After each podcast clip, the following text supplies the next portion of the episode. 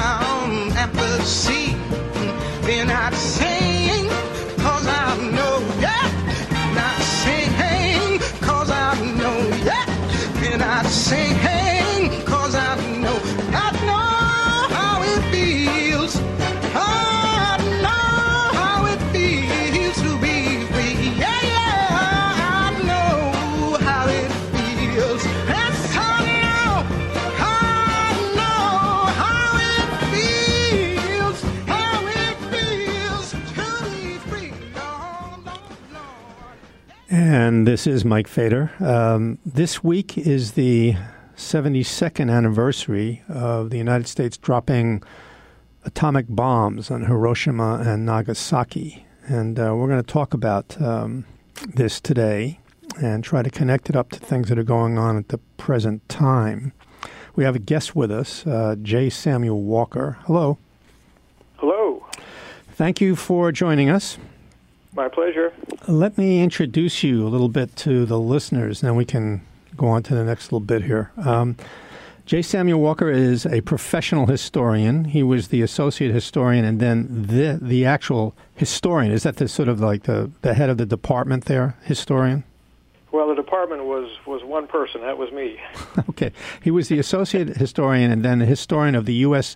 Nuclear Regulatory Commission from 1979 to 2010, and among his many publications are 3 Mile Island, A Nuclear Crisis in Historical Perspective, Prompt and Utter Destruction, Truman and the Use of Atomic Bombs Against Japan, and that was published originally in 1997, recently issued in a third edition, and a forthcoming book in 2018, it's coming up from Oxford University Press, called Most of 14th Street is Gone, the Washington, D.C. riots of 1968. Also, you wrote about basketball, the road to madness, how the 1973-74 season transformed college basketball, co-author with Randy Roberts. So you're a basketball fan, big fan?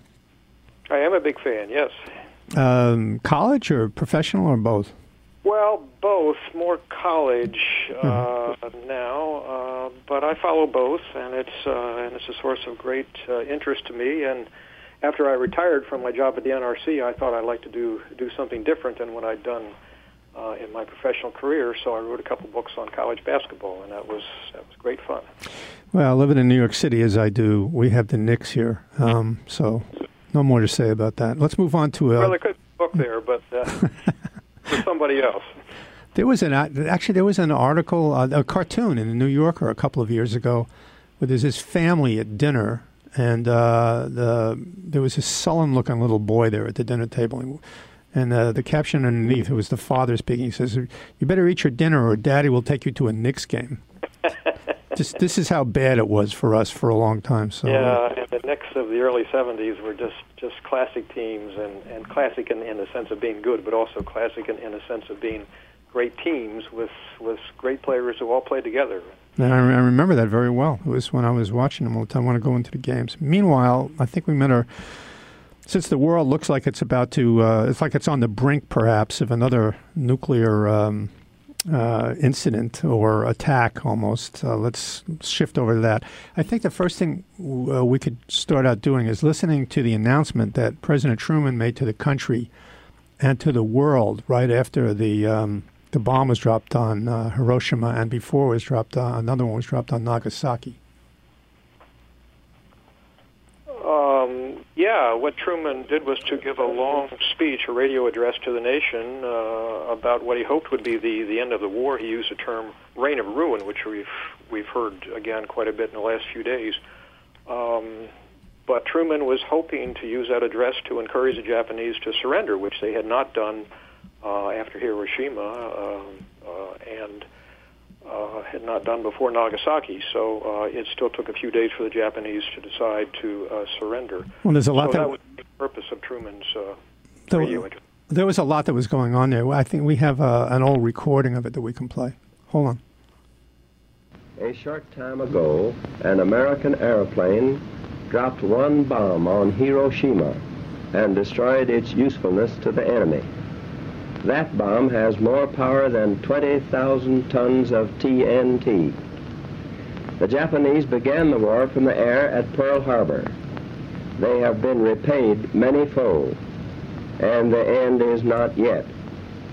With this bomb, we have now added a new and revolutionary increase in destruction to supplement the growing power of our armed forces.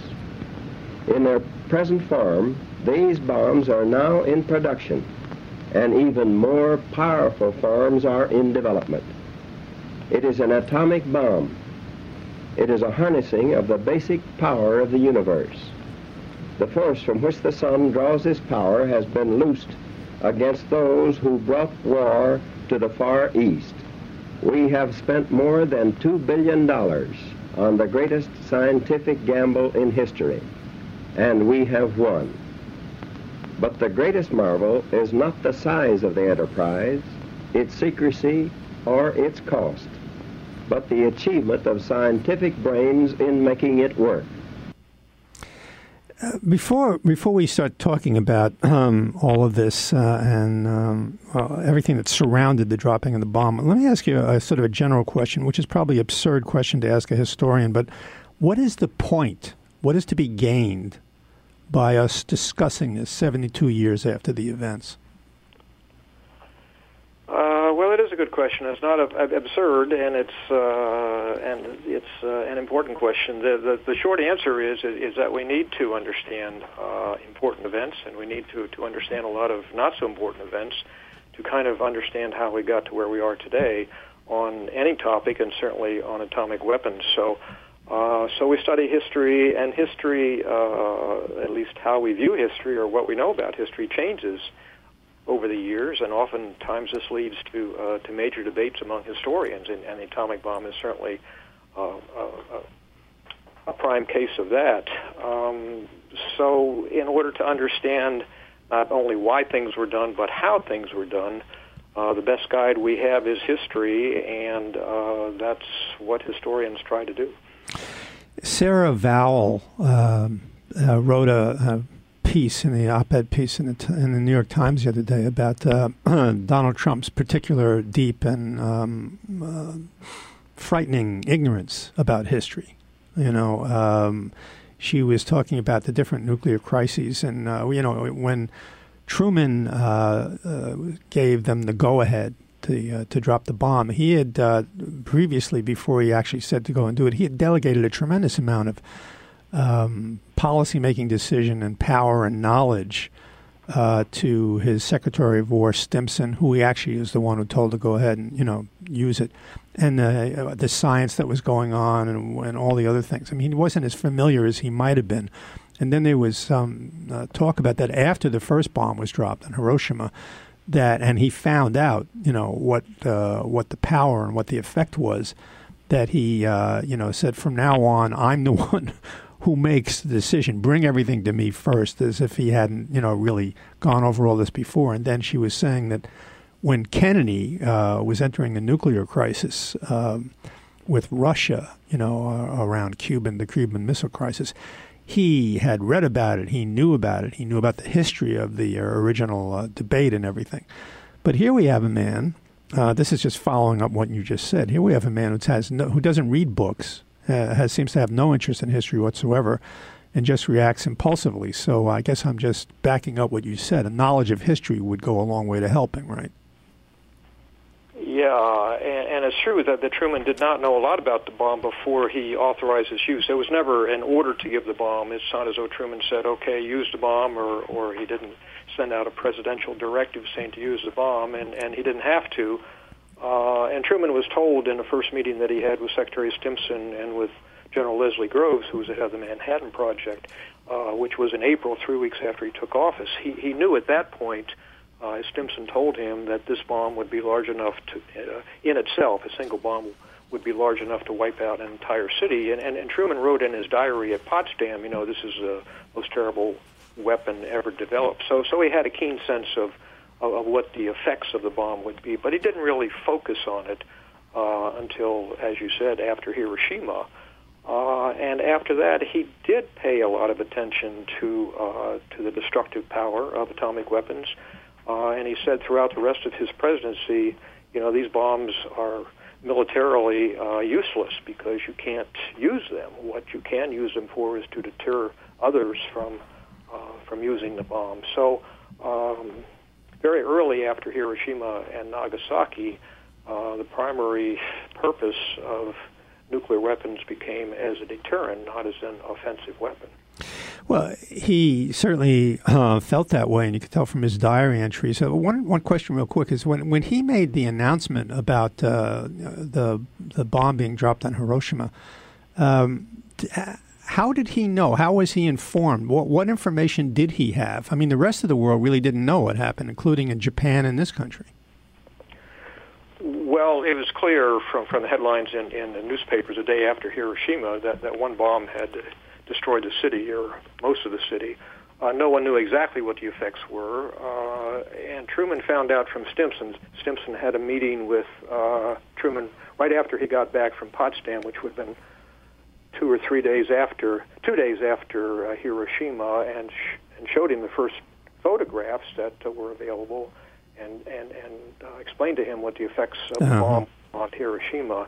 And it was right after that Truman made his statement at the staff meeting, at the cabinet meeting, that he said, we aren't going to use any more of these bombs without my express authorization, which was actually on August 10th, the day after Nagasaki.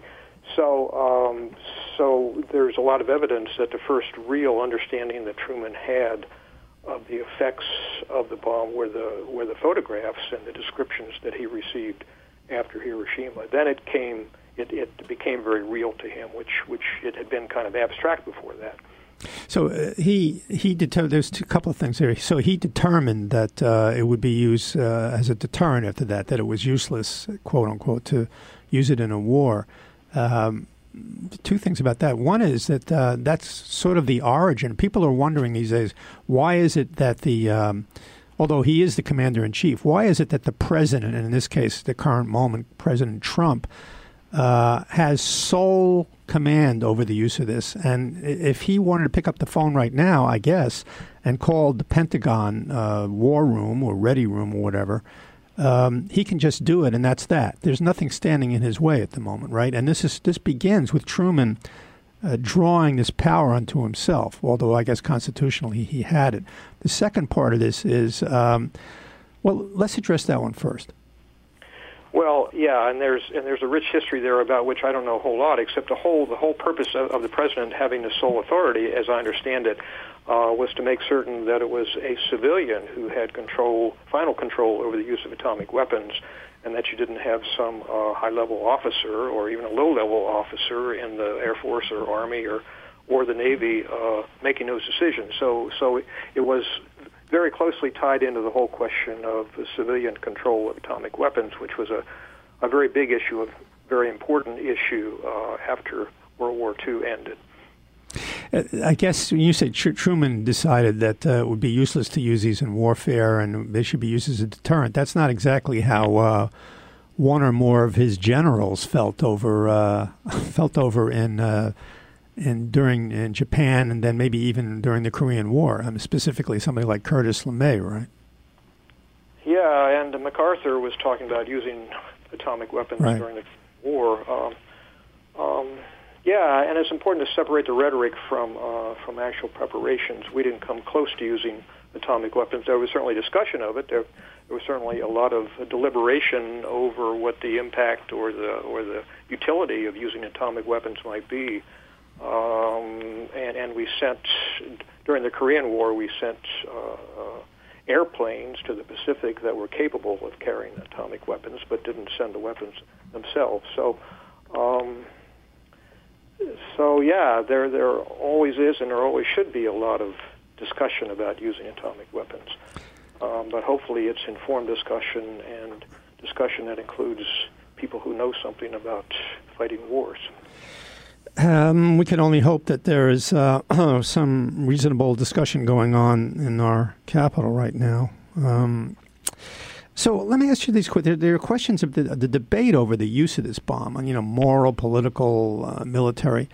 A lot of people right off want to know, why is it that the bomb was not demonstrated to the Japanese, to the rulers of Japan, the military dictators, and to the emperor? I mean, why was the bomb not shown in a neutral place someplace? And if in fact it could have been, I don't know how that would have been achieved. But people do wonder, why not a demonstration of the bomb to get them to understand what was going to happen to them? Yes, that was an issue that was briefly discussed by Truman's, it was called the Interim Committee, which was a group of high-level advisors who mostly talked about the possible impact of the bomb after the war, but also talked, at least in passing, about the use of the bomb, and one question that was briefly discussed was a demonstration bomb. And it was pretty quickly dismissed for a couple reasons. One was that the fear was that it wouldn't work, and so that would make the Japanese even more inclined to resist and to continue the war. Another fear was that the Japanese would move American prisoners of war to whatever site was designated. Mm-hmm. And three, the most important reason was that there was a fear that even if the bomb worked, that it wouldn't impress the leadership of the Japanese government. Japan had been bombed to smithereens practically since early 1945. There were just waves of attacks of B-29s that hit all of Japan's major cities, and that hadn't been enough to convince the Japanese leadership to surrender. And so the authorities who were talking about this issue, and again very briefly, concluded that even a demonstration of the bomb wouldn't be enough to convince the Japanese that this was something that should be enough to make them surrender. I suppose if the bomb had been dropped successfully, I mean, it was successful, it wasn't a dud. And also I think the expense was mentioned someplace. I mean, these things were very expensive to build, right? Yeah, and we only had a couple, and there was concern. Well, we don't have a lot of fissile material that you use to build bombs, either uranium-235 or plutonium. There was enough for two bombs. One U-235 bomb that was dropped on Hiroshima plutonium bomb that was dropped on Nagasaki. So there was that concern. General Groves and a few others might have been anxious to use the bomb to show that it worked and that all the money, all those $2 billion hadn't been wasted. But that was not a major concern for Truman. The dropping of the bomb, they also, I think, calculated that there would be nothing like, a demonstration would be nothing like the actual shock value, quote unquote, of dropping the bomb on an actual city. You know, and then giving people to understand, and they wouldn't leave anything to their imaginations. What were the alternatives to dropping this bomb? I mean, why not continue an invasion of there was a planned invasion of the Japanese home islands. Why not continue the conventional bombing, which it actually destroyed or killed hundreds of thousands of Japanese in Tokyo and other places. Why not continue that and then prepare for an invasion? Why use this bomb? Well, the main value of the bomb, as you indicated, was your shock value. We had been bombing Japanese cities for months. That hadn't forced a surrender, and there was no evidence that the Japanese were close to surrender. Either then or in more recent times, once documentation was open, and there were some high-level military authorities who said, yeah, if we keep bombing, and there was also a tightening blockade around Japan. Right, the blockade too. Yeah. We can win the war that way, and that way we won't have to have an invasion. We planned for the invasion. The U.S. planned for the invasion. But it is a worst-case contingency, hoping that it would never be necessary.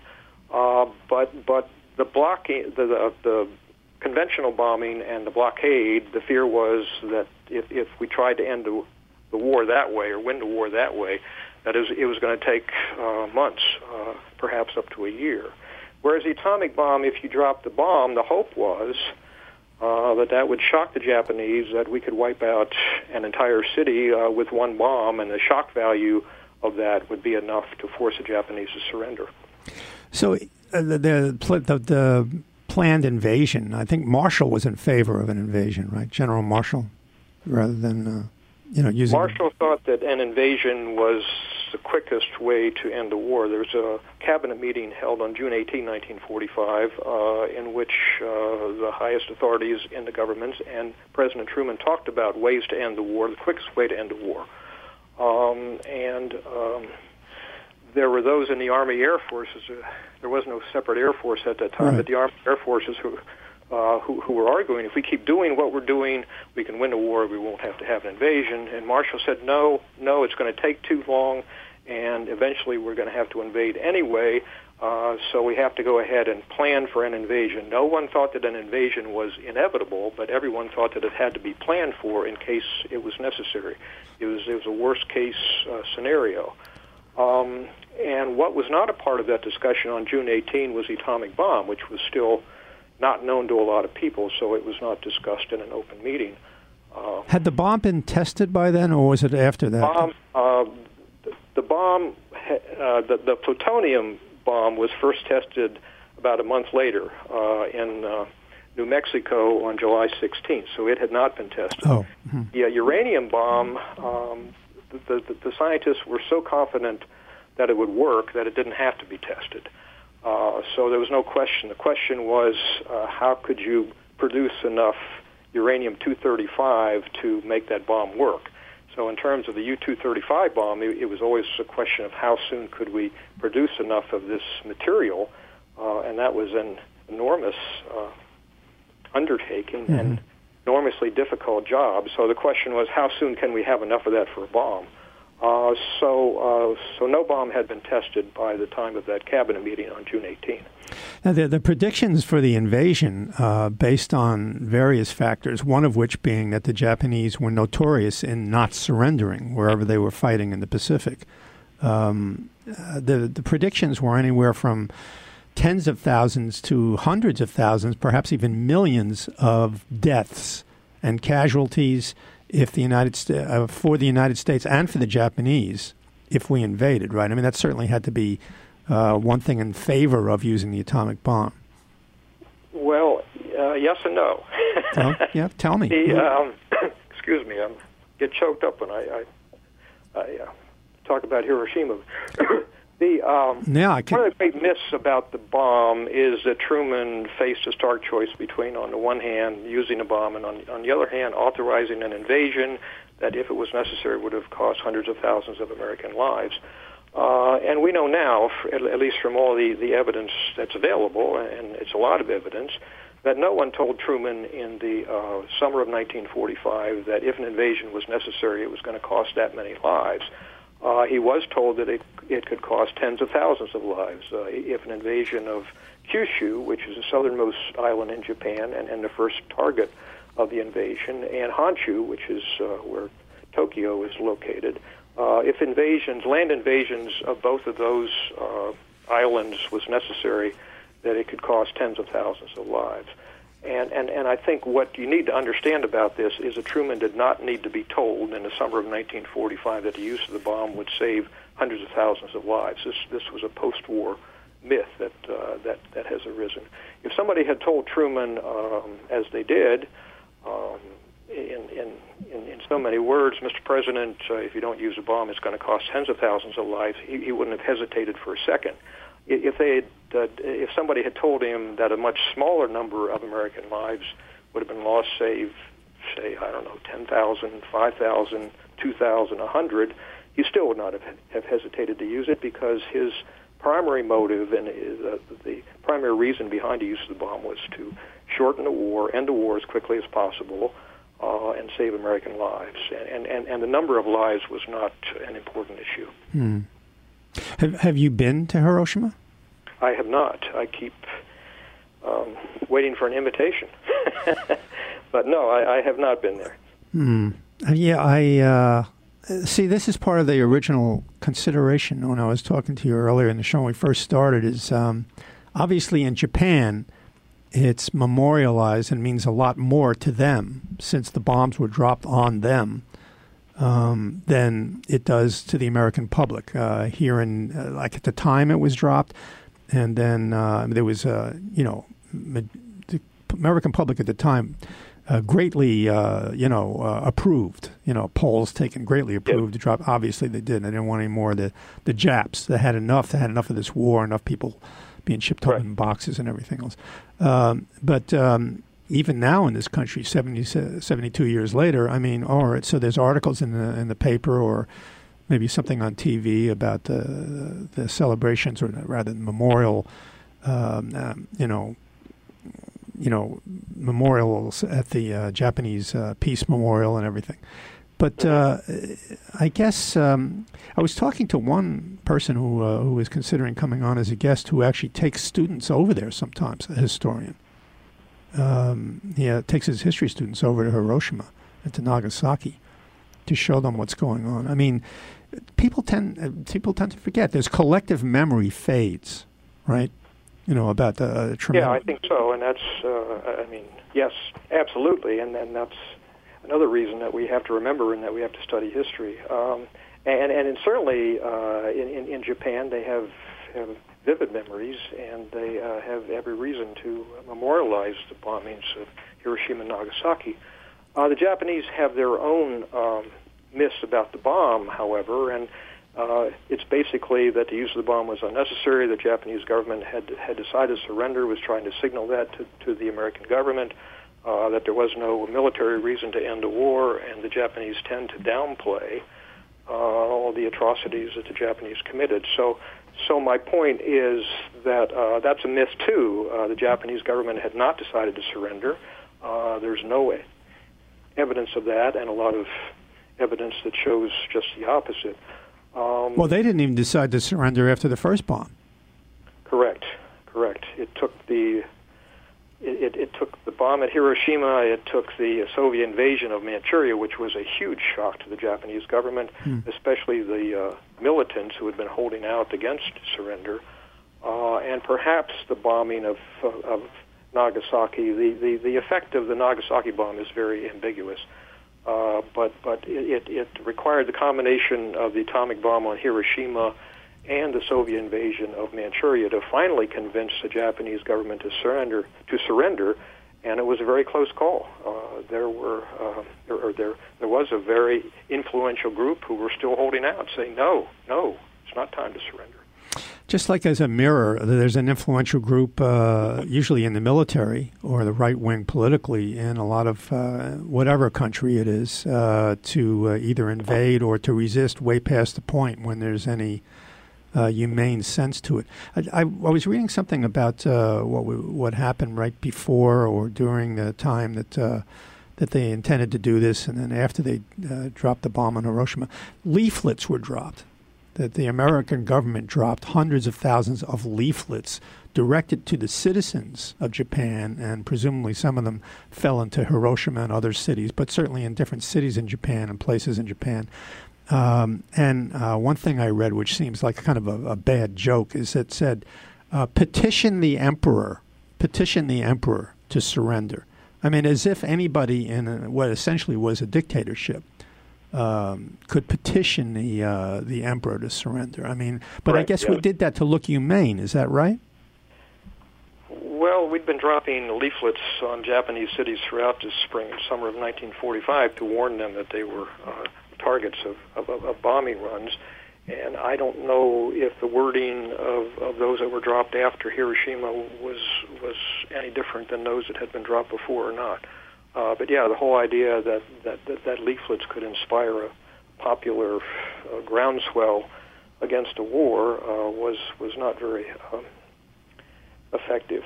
Well, the American government at the time dropped the Army Air Forces dropped leaflets in Germany too, right? Advising the German citizens to urge their leaders, quote unquote, to surrender. I mean, leaflets, this is part of what goes on with democracy. I wonder if the Germans drop leaflets before they bomb places. I don't know. That's a good question. The leaflet war, I don't know much about, but it's a very interesting question. I don't think so. And of course, the point of the leaflets was partly to warn people. I mean, there was some concern. Bombing by the time of Hiroshima, bombing of civilians was just what was done, and there was concern about that, but there was no stopping of it, obviously. But one point of the leaflets was to depopulate cities, to convince people to flee cities, and therefore deprive industries of workers and that type of thing. But in terms of an appeal to overthrow the leadership, that just wasn't workable. So after all this time, there's actually, I noticed something when I was reading about this.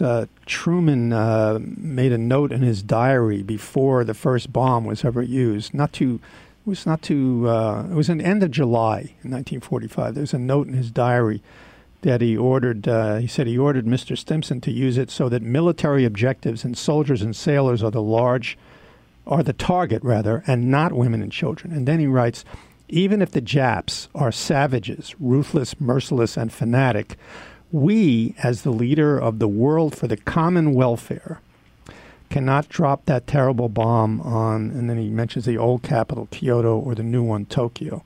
He said the target will be a purely military one. Well, I'm sure they spent a lot of time picking out the targets. I mean, I understand that Hiroshima did have, and Nagasaki were very important military targets, but in the end, there's a couple of questions remaining. And you've been listening to my guest, J. Samuel Walker, who's a professional historian, and he has written many books. One of them is Prompt and Utter Destruction, Truman and the Use of Atomic Bombs Against Japan.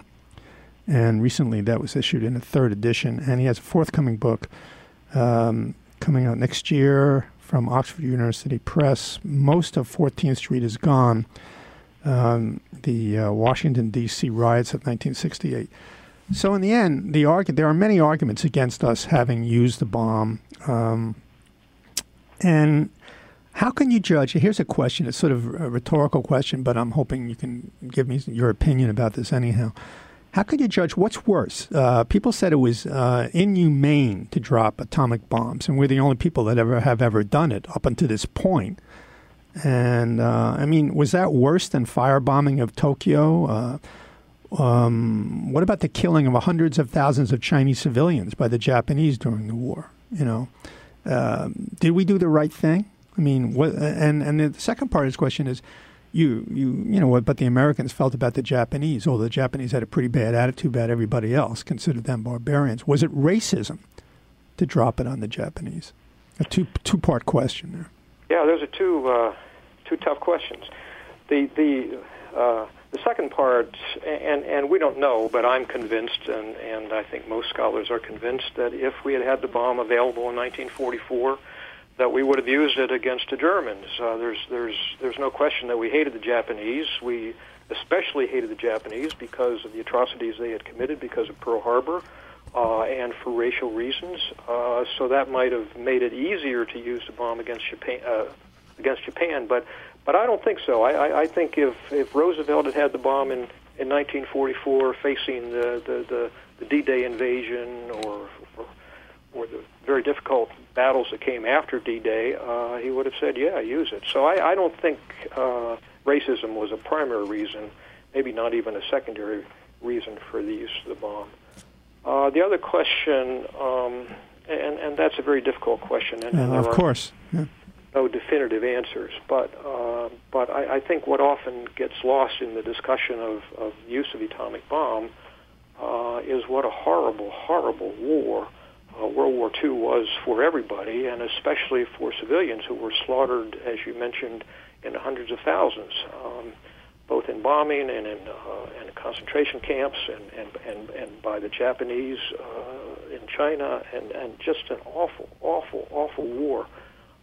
And the primary consideration, the primary motive for Truman and his advisors was to end the war as quickly as possible. We have to get this war over as quickly as possible, and the atomic bomb seemed like the most promising, not the most certain, because there was no certainty that the bomb would end the war quickly, but the hope was that it would end the war quickly, and that in itself, at least for Truman and his advisors, was ample reason to use it without a great deal of consideration. It looked like it might end the war quickly, it might avoid the need for an invasion, and therefore it should be used.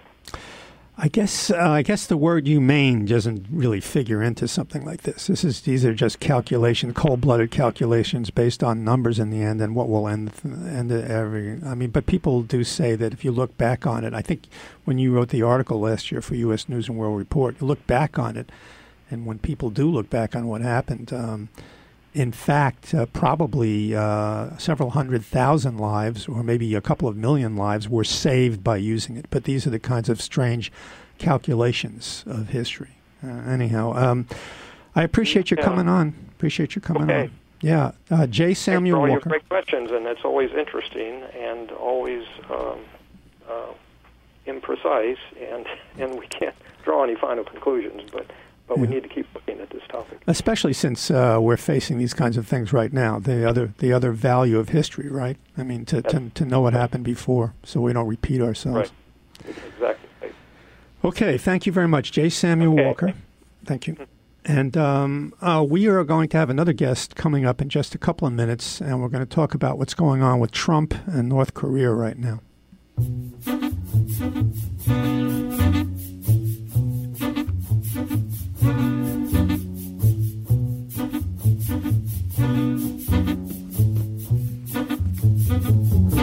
When you walk through the garden, you gotta watch your back. Well, I beg your pardon, walk the straight and narrow track. If you walk with Jesus, He's gonna save your soul. You gotta keep the devil way down in the hole. He's got the fire and the fury at his command, where you don't have to worry if you hold on to Jesus' hand. All right, and you are listening to The Turning Point with Mike Fader. We've been recently discussing with our previous guest the bombings of Hiroshima and Nagasaki, as this is the 72nd this week, the 72nd anniversary of those horrible events. And now we are faced with the possibility of another nuclear confrontation between Trump and Kim Jong-un, but between all of us if the bombs start to, if the missiles start flying. And recently there was an article in The Nation by my next guest, Mark Hertzgaard, about what can we possibly do about Donald Trump and his supreme command of the use of these bombs. Thanks for coming on. Thanks for having me. Let me introduce you a little bit to the listenership here. Mark Hertzgaard is The Nation's investigative editor at large, and he's the author of 7 books that have been translated into 16 languages, including On Bended Knee, The Press and the Reagan Presidency. And his most recent books are Brave Hearts, Whistleblowing in the Age of Snowden, and Hot, Living Through the Next 50 Years on Earth. Maybe we won't have to live for the next 50 years on Earth. I mean, I don't know what's going on. The article that you wrote for The Nation is entitled, Donald Trump Has His Finger on the Nuclear Button. Maybe we should do something about that. And you say, you know, we can't afford to leave that power to an impulsive egomaniac. But he has the power. And you say we need to get Donald Trump's finger off the nuclear button. I think everybody would agree, maybe even people who supported Donald Trump or still do. But how? When? Who? Well, there's a number of possibilities, I'd say, right now, both for sort of ordinary citizens. I think now is the time to be out in the streets and calling for no nuclear war, and in particular, no nuclear first strike. That's, I think, the real danger at this point. And then as far as beyond that, people can be calling and contacting their members of Congress and demanding that Congress step in here and make clear to the president that there should be no nuclear first strike, and that in order to have a nuclear first strike, he should first have to get a declaration of war from the United States Congress. And you know, nobody can win in a nuclear war. No matter who starts it, everyone is going to lose.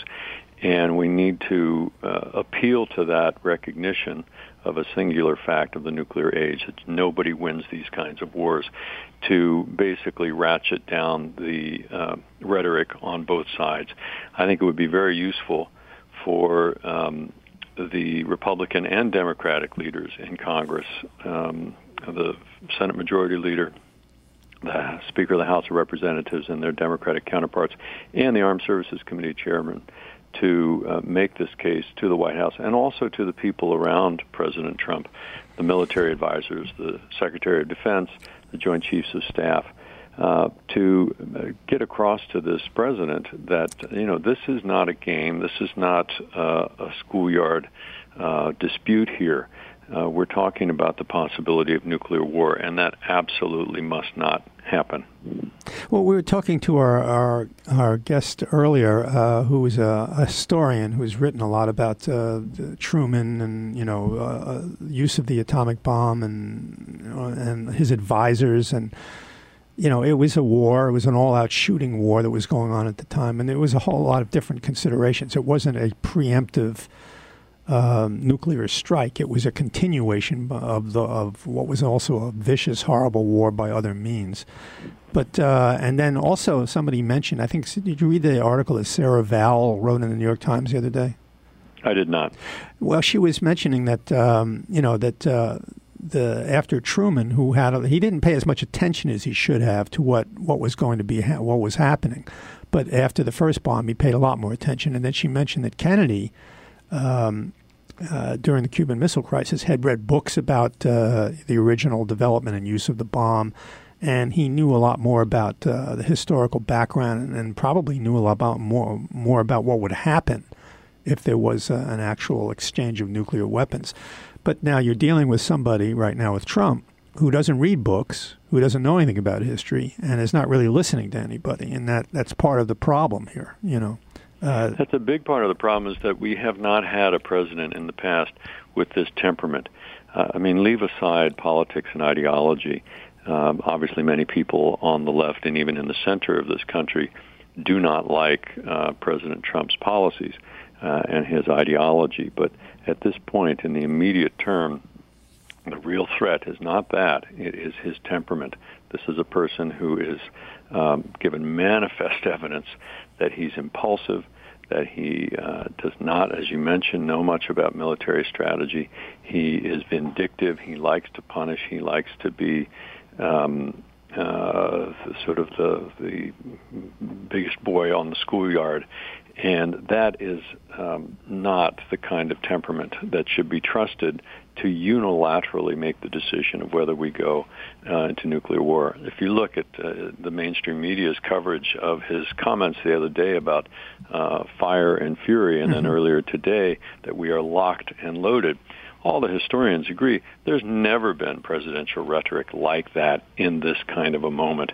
You mentioned John F. Kennedy. He, whatever else you may think of Kennedy, in that Cuban Missile Crisis in 1962, he was a very steely, steady, considered presence.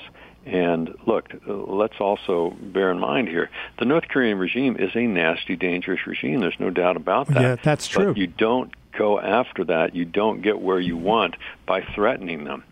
USA Today had a story this morning quoting a historian who has looked at some 4,000 cases of U.S. presidents who have used basically threatening language. And the historian concluded, never does that work. It always makes things worse.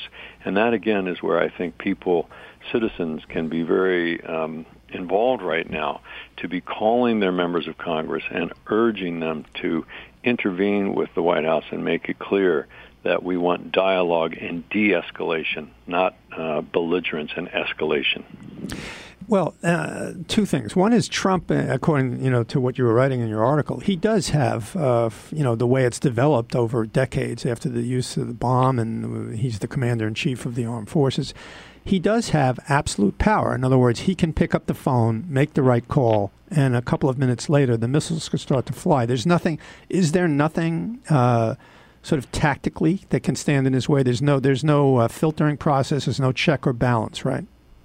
That is, that's the current status of U.S. law and longstanding policy, with this important caveat that there is a precedent for other instances of intervening. For example, during the Nixon years, specifically at the end of the Nixon presidency, during the darkest days of Watergate, President Nixon was drinking a lot and brooding.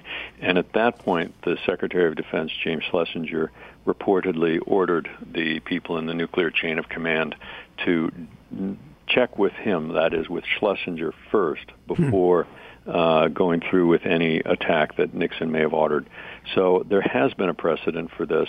And certainly in my reporting for that article on The Nation, I talked with a number of experts who say that they assume that Secretary of Defense Mattis and the National Security Advisor and the Joint Chiefs of Staff, all gentlemen, again, whatever you think of them ideologically, they're all entirely aware of the literally awesome nature of the nuclear threat. And the assumption by people within that world is that those gentlemen are trying to, make it clear to Trump that this is not something to be trifled with, and B, perhaps also send messages down through the chain of command to say, don't, listen to us, check with us first.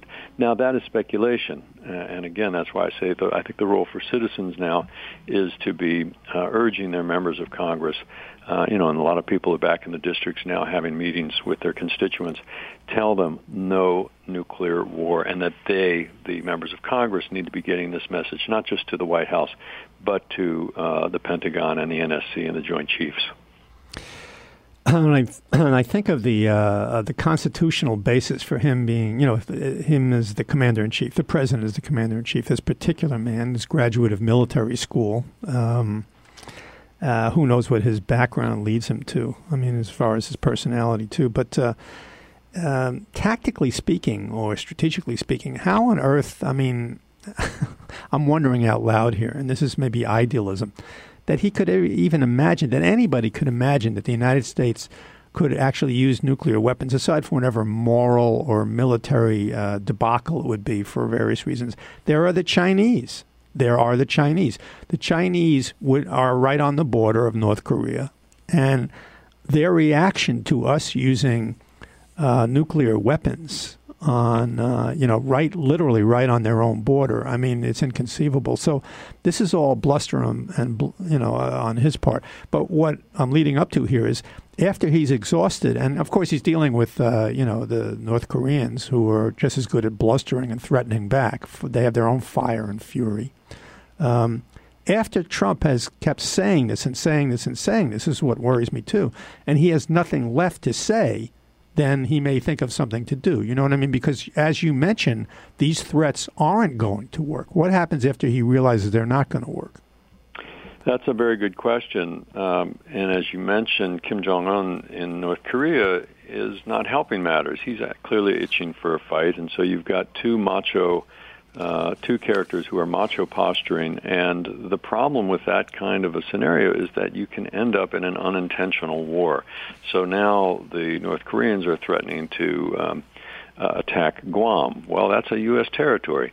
That's going to be very hard for the U.S. military not to respond to. They're already, I'm sure, it's already been reported, that they are planning to shoot down any missiles that North Korea might fly towards Guam.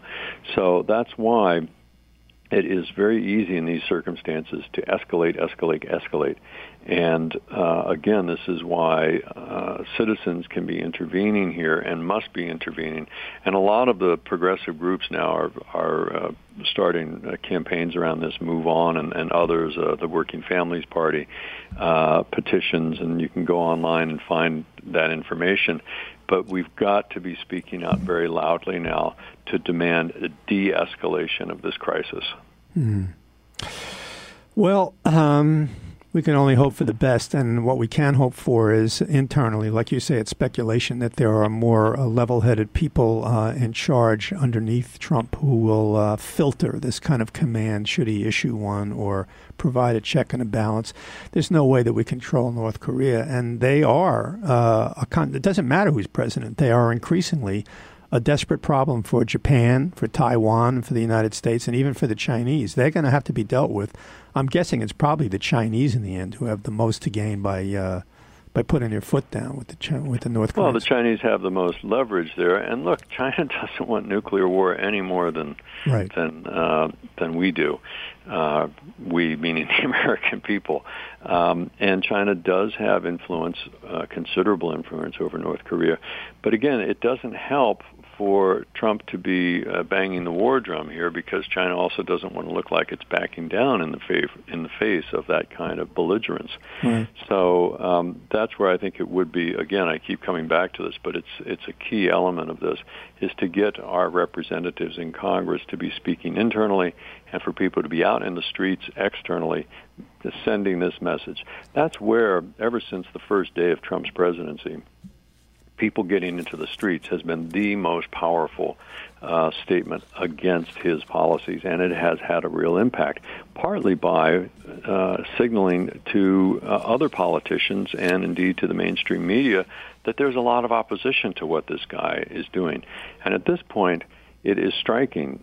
Donald Trump has the lowest popularity ratings of any president of the modern era this early in his presidency, and that's partly because people got into the streets early and showed other citizens who are not necessarily the type who go out in the streets, who showed them that, wow, there's a lot of people who disagree, and I maybe disagree too, and that's okay to disagree. And so we've got a situation where Trump has no political support really outside of his own base in this country. And that's really important. Imagine the difference if he had 70% approval of his presidency at this point. That'd be very different.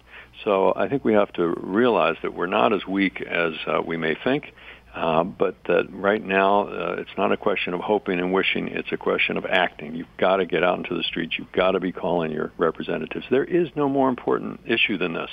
And the nuclear weapons and nuclear war. And I say that as somebody who for 20 years now has been covering climate change. And even climate change, though, does not have this short of a fuse. And, of course, we at The Nation magazine have written a lot about health care and immigration and racism. But those are all fights. You lose today, you can come back tomorrow and hopefully win better. If we lose the fight against nuclear war, there is no tomorrow. Right. So we really need to put this at the top of our priorities list and get out in the streets and get the calls going into Congress and stop this before we regret where we've ended up. All right. Mark Hertzgaard, The Nation's investigative editor at large. Thanks for coming on. Thank you. Thank you for having me. Okay. This is Mike Fader, and we'll be here every Friday with our live broadcast, and there are podcasts afterwards. This is The Turning Point, and every Friday from 10 to 11 a.m. Eastern Standard Time. Let's hear a brief remark. This is J. Robert Oppenheimer after the successful testing of the atomic bomb in the New Mexico desert. J. Robert Oppenheimer, who had lived on to be haunted by all this the rest of his short life, actually. We knew the world would not be the same. Few people laughed. Few people cried. Most people were silent. I remembered the line from the Hindu scripture, the Bhagavad Gita. Vishnu is trying to persuade the prince that he should do his duty, and to impress him takes on his multi-armed form and says, "Now I am become death, the destroyer of worlds." I suppose we all thought that one way or another.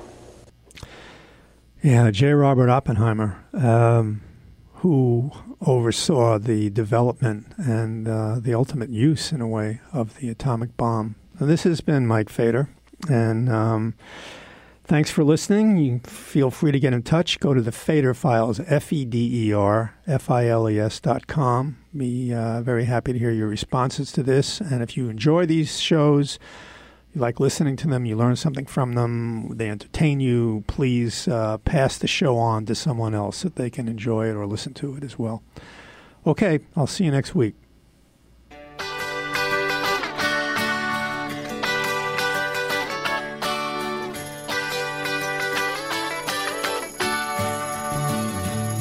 Well, it's all